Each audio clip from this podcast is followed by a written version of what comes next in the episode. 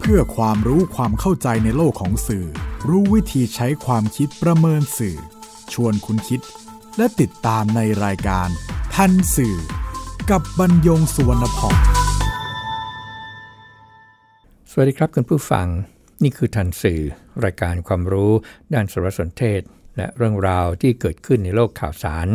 ซึ่งส่งผลกระทบต่อบุคคลหรือสังคม อันเนื่องมาจากเนื้อหาและสื่อนำมาเรียนรู้ร่วมกัน พื่อก้าวไปสู่สังคมคุณภาพ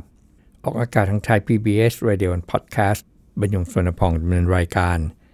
จิตกลิ่นเมฆเหลืองประสานงานทันสิวันนี้นำเรื่องประทุษวาจาที่เพิ่มมากขึ้นในโลกไซเบอร์ มาพูดคุยกับคุณผู้ฟัง ครับจะเปิดสื่อออนไลน์วันนี้ เดี๋ยวนี้เลยก็ได้ครับ แล้วไล่ ๆ ไปเนี่ยเดี๋ยวก็เจอประทุษวาจา หรือว่า hate speech มันเพิ่มมากขึ้นอย่างน่าตกใจครับโดยเฉพาะในกลุ่มการเมือง ทั้งจากตัวนักการเมือง และจากผู้เคลื่อนไหวทางการเมือง แล้วก็ยังบานปลายไปยังผู้ใช้สื่อออนไลน์ทั่วไปที่นำเข้าข้อความไม่ถูกใจ หรือเห็นต่างไปจากฝ่ายตน คนในฝ่ายนั้นก็จะเข้ามารุมใช้ Cyber Hate Speech ด้วยถ้อยคำรุนแรง หยาบคาย เกลียดชัง และก็ปิดการรับรู้ที่เป็นวิจารณญาณ คือมีแต่อารมณ์ หลายข้อความยังมินเมต่อกฎหมาย หากผู้ถูกประทุษวาจา เอาเรื่อง ก็มีโอกาสครับที่จะชนะคดีทำไมจึงมีผู้ปฏิเสธการรับรู้สารสนเทศอันเป็นเหตุให้พบข้อความที่เป็นประทุษวาจาเพิ่มมากขึ้นในโลกไซเบอร์ มาหาคำตอบกัน เริ่มจากคำว่า hate ที่แปลว่าเกลียดมีความหมายเข้มข้นกว่าอาคติครับ แล้วก็เข้มข้นกว่าการเลือกปฏิบัติ เพราะเกลียดที่เมื่อเกลียดแล้วเนี่ยอะไรที่ว่าดีก็ว่าไม่ดี ที่ไม่ดีอยู่แล้วก็จะไม่ดีมากขึ้น หรือว่าเลวร้ายไปเลย เกลียดจึงไม่เพียงการแสดงออกต่อผู้ถูกเกลียดในทางลบเท่านั้น หากยังทำให้ผู้อื่นเนี่ยเกลียดคนที่ตนเกลียดเนี่ยตามไปด้วย และมาใช้ภาษาไทยว่าประทุษก็มีความหมายในทางลบตามพจนานุกรม ราชบัณฑิตยสถาน คือทำร้ายทำชั่วทำเลวทรามทำผิดเบียดเบียน ส่วนคำว่า speech ที่แปลว่าพูดหรือปราศัย ในทางนิเทศศาสตร์เนี่ยหมายถึงการสื่อสารเพื่อการแสดงออกในเรื่องใด ๆ ต่อคน ต่อกลุ่มคน คือเป็นการสื่อสารทั้งระดับบุคคลหรือผ่านสื่อต่างๆ ซึ่งใกล้เคียงกันกับคำว่า วาจานำสองคำมารวมกันเป็น hate speech จึงหมายถึงการสื่อสารเพื่อสร้างความเกลียดชัง ก็มีระดับตั้งแต่ทำให้ผู้รับสารโดยทั่วไปเมื่อรับฟังแล้ว มีความรู้สึกในทางลบต่อบุคคล หรือกลุ่ม บุคคลเป้าหมายที่ผู้สื่อสารต้องการสร้างความเกลียดชัง ไปจนถึงขั้นรุนแรงคือไม่เพียงการสร้างทัศนคติในทางลบเท่านั้นยังนำไปสู่การขัดแย้งที่ใช้ความรุนแรงในการทำร้ายกัน ซึ่งเราก็เห็นแล้ว เราก็เห็นแล้วในบ้านเรา การขัดแย้งทางการเมือง หรืออุดมการทางการเมือง ในเมืองไทยผู้ที่เคยศึกษา ที่เกี่ยวข้องกับ Hate Speech ในหัวข้อการกำกับดูแลสื่อออนไลน์ที่เผยแพร่เนื้อหาที่สร้างความเกลียดชัง ก็คือดรพิรงรองรามมาสูตรศาสตราจารย์ประจำคณะนิเทศศาสตร์จุฬาเป็นงานวิจัยเมื่อปี 2556 ครับ อาจารย์พิรงรองก็ให้ข้อสังเกตว่าในแต่สังคมเนี่ยก็จะมีพื้นที่สงวนไว้ ซึ่งเป็นข้อยกเว้นสำหรับเสรีภาพในการแสดงออกที่เรียกว่า free speech เช่นของไทยก็จะมีเรื่องสถาบันกษัตริย์ สังคมไทยช่วง 5-10 ปีที่ผ่านมา นับจากปี 2556 ที่เป็นงานวิจัยก็ย้อนหลังไป 5-10 ปี มีความขัดแย้งทางการเมืองสูง มีการแบ่งขั้วอุดมการ มีสงครามเสื้อสี สื่อออนไลน์ก็ถูกนำมาใช้ในการต่อสู้กัน เพราะสื่อกระแสหลักเป็นของรัฐ อย่างไรก็ตามสิ่งที่ขาดไปสำหรับไทยคือนิยามของคำว่า hate speech ที่ชัดเจน ซึ่งในต่างประเทศเนี่ยจะไม่ได้หมายความแค่คำพูดอย่างเดียวแต่ยังรวมถึงการแสดงออกทุกรูปแบบคำว่า hate speech ก็ไม่ได้มีทุกที่ อย่างในสหรัฐอเมริกา คำที่มีความหมายใกล้เคียงกันคือ fighting speech ในการศึกษาศาสตราจารย์ดรพิรงรงรมสูตร พบประทุษวาจาในพื้นที่ออนไลน์ของไทยเนี่ยสรูปแบบครับหนึ่งก็คือกระดานสนทนาออนไลน์ ในเว็บพันทิป .com และเว็บ mthai.com สองก็คือเครือข่ายสังคมออนไลน์อย่าง Facebook ซึ่งวันนี้เนี่ย Twitter ก็มาแรง hate speech บน Twitter เยอะเหลือเกิน แต่ว่าเมื่อปี 2556 นั้น Twitter เนี่ยยังไม่ได้แบบฮิตถึงขนาดว่าอย่างนั้น และสามก็คือเว็บไซต์แบ่งปันคลิปวิดีโอ ก็คือ YouTube ส่วนความรุนแรงในการใช้ประทุษวาจา ซึ่งมีสิระดับได้แก่หนึ่งไม่มีวัตถุประสงค์ชัดเจน ไม่รู้เรื่องอะไรเกลียดฉันเกลียดฉันก็สร้างมัน 2. อันนี้เริ่ม เริ่มเริ่มมีวัตถุประสงค์คือสร้างความเข้าใจผิด 3. ก็ยั่วยุให้เกิดความเกลียดชังไปและสี่กำจัดกลุ่มเป้าหมาย 4 ระดับนี้ครับที่ศาสตราจารย์ดรพิรงรองรามาสูตรเนี่ยพบกลุ่มเป้าหมายหรือฐานความเกลียดชังของการใช้ประทุษวาจามากที่สุด คืออุดมการทางการเมือง ในนี้ร้อยละ 53 ของการใช้ประทุษวาจาในเว็บบอร์ดร้อยละ 37.6 ของการใช้ใน Facebook และร้อยละ75.8 ของการใช้ใน YouTube ส่วนระดับความรุนแรง ส่วนใหญ่ก็จะเป็นการยั่วยุให้เกิดความเกลียดชังต่อกลุ่มเป้าหมาย กล่าวหา กล่าวโทษรุนแรง ประนาม แฉ ว่าร้ายผู้จาดูหมิ่นเหยียดหยามศพประมาททำให้เห็นขบขัน ไปลดคุณค่าทำให้ด้อยค่าในสายตาผู้อื่น เยาะเย้ยอย่างรุนแรง สมน้ำหน้า ทับถม ไปจนถึงเปรียบเทียบในลักษณะที่ทำให้ผู้อื่นเนี่ยไม่ใช่คนครับนั่นก็คือยอดที่สุดของผลงานวิจัยของอาจารย์ ดรพิรงรอง และการสื่อสารในทางการเมืองที่นำไปสู่ความขัดแย้งและความรุนแรงเนี่ยก็เป็นเรื่องที่องค์กรระหว่างประเทศเห็นว่าไม่สมควร โดยเฉพาะความรุนแรงที่เป็นการแสดงความเกลียดชังต่อกลุ่มศาสนา กลุ่มเชื้อชาติหรือกลุ่มชนชาติ อันจะนำไปสู่การแบ่งแยกและก็ทำร้ายระหว่างกัน International Covenant on Civil and Political Rights ย่อๆว่า ICCPR อันนี้ก็เป็นกติการะหว่างประเทศว่าด้วยสิทธิพลเมือง และสิทธิทางการเมือง ข้อตกลงนนี้แหละครับ ไทยเนี่ยเป็นภาคีด้วย ก็กำหนดให้รัฐบาลประเทศต่างๆ ออกบัญญัติห้าม hate speech ขั้นรุนแรงที่สุด เพื่ออะไรเพื่อป้องกันไม่ให้เกิดความรุนแรงต่อกลุ่มคนที่เป็นเป้าหมายของความเกลียดชัง ไม่ว่าจะเป็นการยั่วยุโดยตรง หรือต่อสาธารณะ อย่างการฆ่าล้างเผ่าพันธุ์ ดังที่ได้เคยเกิดขึ้นแล้วในต่างประเทศ กรณีฆ่าล้างเผ่าพันธุ์ชาวยูในสมัยฮิตเลอร์ อดีตผู้นำนาซี และที่ได้เคยเกิดขึ้นในเมืองไทย ตั้งแต่เหตุการณ์ 6 ตุลาคม 2519 ซึ่งคนรุ่นที่ได้รับรู้เหตุการณ์นี้แล้วก็ไม่อยากเห็นอีก และเพื่อให้เกิดความชัดเจนยิ่งขึ้น Defending Freedom of Information Expression อันนี้เป็นองค์กรระหว่างประเทศ ด้านปกป้องเสรีภาพ และก็การเข้าถึงข้อมูลข่าวสารและการแสดงออก ได้จำแนกประเภท และระดับความรุนแรงทางประทุษวาจา ตามข้อเสนอของสหประชาชาติเอาไว้นี่นะครับ 4 ประเภท 1. ประทุษวาจาต้องห้าม อันนี้กฎหมายระหว่างประเทศและกติการะหว่างประเทศว่าด้วยสิทธิพลเมืองและสิทธิทางการเมืองข้อ 20องเล็บ2 ระบุไว้ตอนหนึ่งครับว่า การสนับสนุนใด ๆ ของชาติ สีผิว หรือทางศาสนา ยั่วยุสู่การเลือกปฏิบัติ ความเกลียดชัง ความรุนแรง จะต้องถูกห้ามตามกฎหมายคือให้มีกฎหมายมาห้ามเลย ความจริงอันนี้มันก็มี กฎหมายทั่วไปแล้วเช่นกฎหมายอาญากฎหมายแพ่งกฎหมายยาเรื่องหมิ่นประมาท ฟ้องแพ่งกับฟ้องเรียกค่าเสียหายจากการเสื่อมเสียชื่อเสียงก็ว่าไป ประเภทที่ 2 คือประทุษวาจาที่ต้องจำกัดการส่งเสริม การเลือกปฏิบัติ โดยมีความเกลียดชังประกอบ อย่างยุยงความเป็นศัตรู หรือเลือกปฏิบัติแล้วก็ความรุนแรง อันนี้จำกัดการส่งเสริม ประเภทที่ 3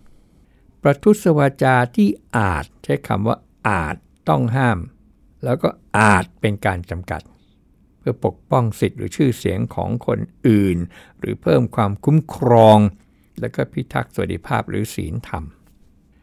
และ 4. ประทุษวาจาที่ถูกต้องตามกฎหมาย แต่อยู่ภายใต้การคุ้มครองของกติการะหว่างประเทศว่าด้วยสิทธิพลเมืองและสิทธิทางการเมืองข้อ 19 แต่ยังเพิ่มข้อกังวลในแง่ของการเลือกปฏิบัติ และที่สำคัญ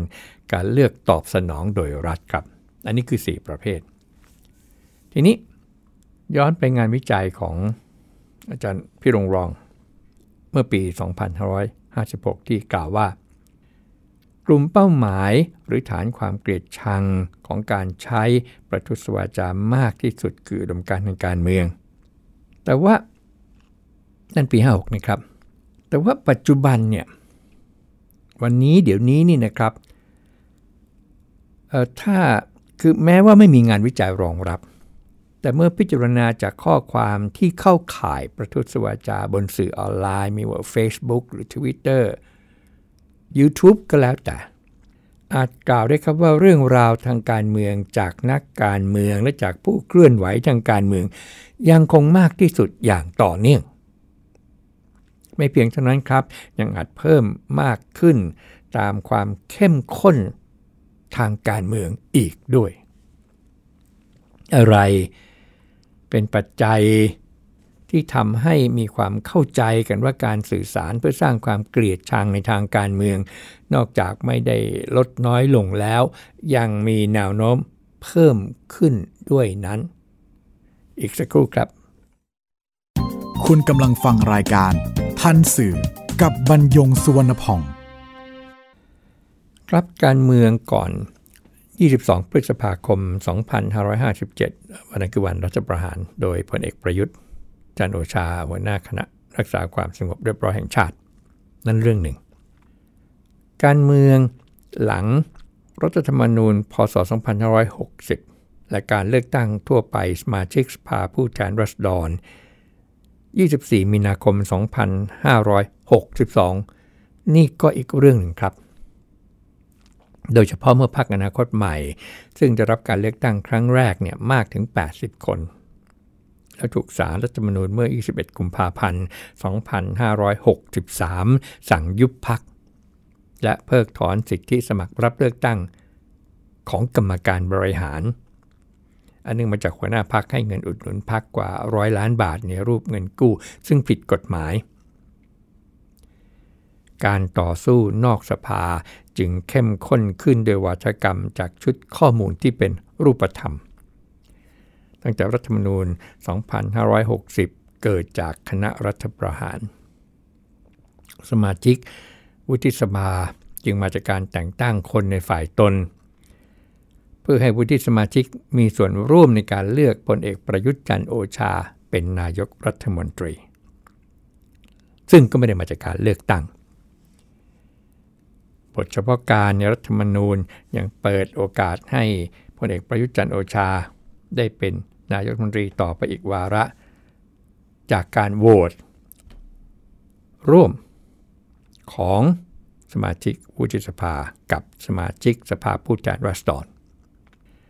การแก้ไขรัฐนูนให้อำนาจพระมหากษัตริย์ในการระงับยับยั้งกฎหมายที่ผ่านรัฐสภา นอกเหนือจากการออกกฎหมายให้สำนักงงานทรัพย์สินส่วนพระมหากษัตริย์ เป็นพระราชอำนาจในการจัดการตามพระราชอัธยาศัย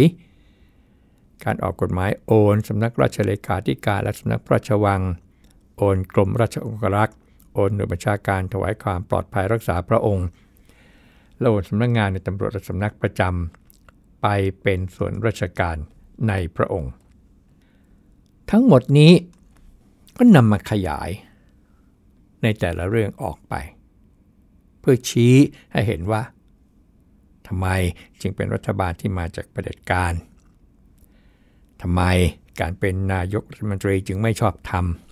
ำโดยเฉพาะการชี้ให้เห็นว่าทำไมสถาบันจะมีอำนาจเหนือรัฐธรรมนูญ ข้อหลังนี้ก็ยังขยายต่อไปอย่างงบประมาณรายจ่ายที่ใช้ในการรักษาสถาบัน ขยายต่อไปว่างบประมาณเหล่านี้คือภาษีประชาชน ดังนั้นก็กลับมาว่าจึงต้องแก้รัฐธรรมนูญ การใช้หลักตรรกวิทยาในการสื่อสารของนักการเมืองนอกสภาผ่านสื่อสังคมหลากหลาย แพลตฟอร์ม ความทีแล้วก็ทำอย่างเป็นระบบ มีจุดมุ่งหมายชัดเจน ทุกเรื่อง ทุกตอนคำสำคัญก็คือประชาธิปไตย สัญลักษณ์ก็คือสริภาพ อะไรนะครับ ความเท่าเทียมแล้วก็พระดอนภาพคล้ายๆอย่างนั้น แล้วชี้ย้อนกลับลงมาอีกครั้งว่าทำไมจึงไม่เป็นประชาธิปไตย และการไม่เป็นประชาธิปไตยที่ว่านี้ส่งผลอย่างไรต่อประชาชนที่เป็นความเดือดร้อนในเรื่องต่างๆ จากเหตุเผด็จการที่ไม่ชอบธรรม ที่ไม่เป็นธรรม และที่ไม่เท่าเทียม แล้วทำอย่างไร ก็ต้องเรียกร้อง แม้การเรียกร้องนั้นจะต้องแลกมาด้วยเลือดเนื้อคำนี้ใช้แล้วนะครับ พร้อมกับยกตัวอย่างประชาธิปไตยในฝรั่งเศสที่ต้องล้มล้างกษัตริย์ เพื่อให้ได้มาซึ่งประชาธิปไตยในปัจจุบัน ข้อความจากหลากหลายแพลตฟอร์มก็มาปรากฏที่มือถือตรงหน้าผู้ใช้ ทุกชั่วโมง ทุกเมื่อเชื่อวัน จากอ่านได้เป็นฟังได้ จากฟังได้เป็นเข้าใจได้ จากเข้าใจได้เป็นเชื่อได้และจากเชื่อได้เป็นเข้าร่วมกระบวนการประชาธิปไตยตามความเชื่อนั้น ความเชื่อที่เกิดขึ้นกับเยาวชนคนหนุ่มสาว จึงเป็นความเชื่อที่บริสุทธิ์ใจ แล้วยินดีที่จะเรียกร้องตามความเชื่อ การเรียกร้องจึงเริ่มขึ้น การทักตวงติติงคนในวัยหนุ่มสาวเพียงคำว่าต้องหรือยา จึงเป็นเรื่องที่ยากกว่าปกติธรรมดา ผู้เห็นต่าง กลายเป็นผู้ขัดขวางอุดมการณ์ความรู้สึกการเป็นพวกเป็นเหล่าเกิดขึ้น ผู้ที่อยู่คนละพวกคนละฝั่งจึงเป็นศัตรู จากความเชื่อจึงกลายเป็นความชัง เมื่อเกลียดชัง ใครที่บอกว่าไม่ใช่ ก็จะไม่ฟัง นอกจากปิดรับแล้วยังตอบโต้ ถ้อยคำที่ใช้ รุนแรงและเหมาะสมแค่ไหนก็ขึ้นอยู่กับลักษณะทางประชากรศาสตร์ของผู้ตอบโต้ สิ่งที่พบในระยะหลังๆก็คือ โต้หมู่ ที่สับแสลงออนไลน์เรียกว่าทัวลง สิ่งที่พบต่อไปจากการไม่รับฟัง แม้เป็นเรื่องที่ฝ่ายตนผิดหรือมีพฤติกรรมที่ไม่เหมาะสมก็คือ การโต้กลับด้วยการสื่อสารเพื่อสร้างความชอบธรรม แม้ว่าเรื่องนั้น เป็นเฟกนิวส์ก็ตาม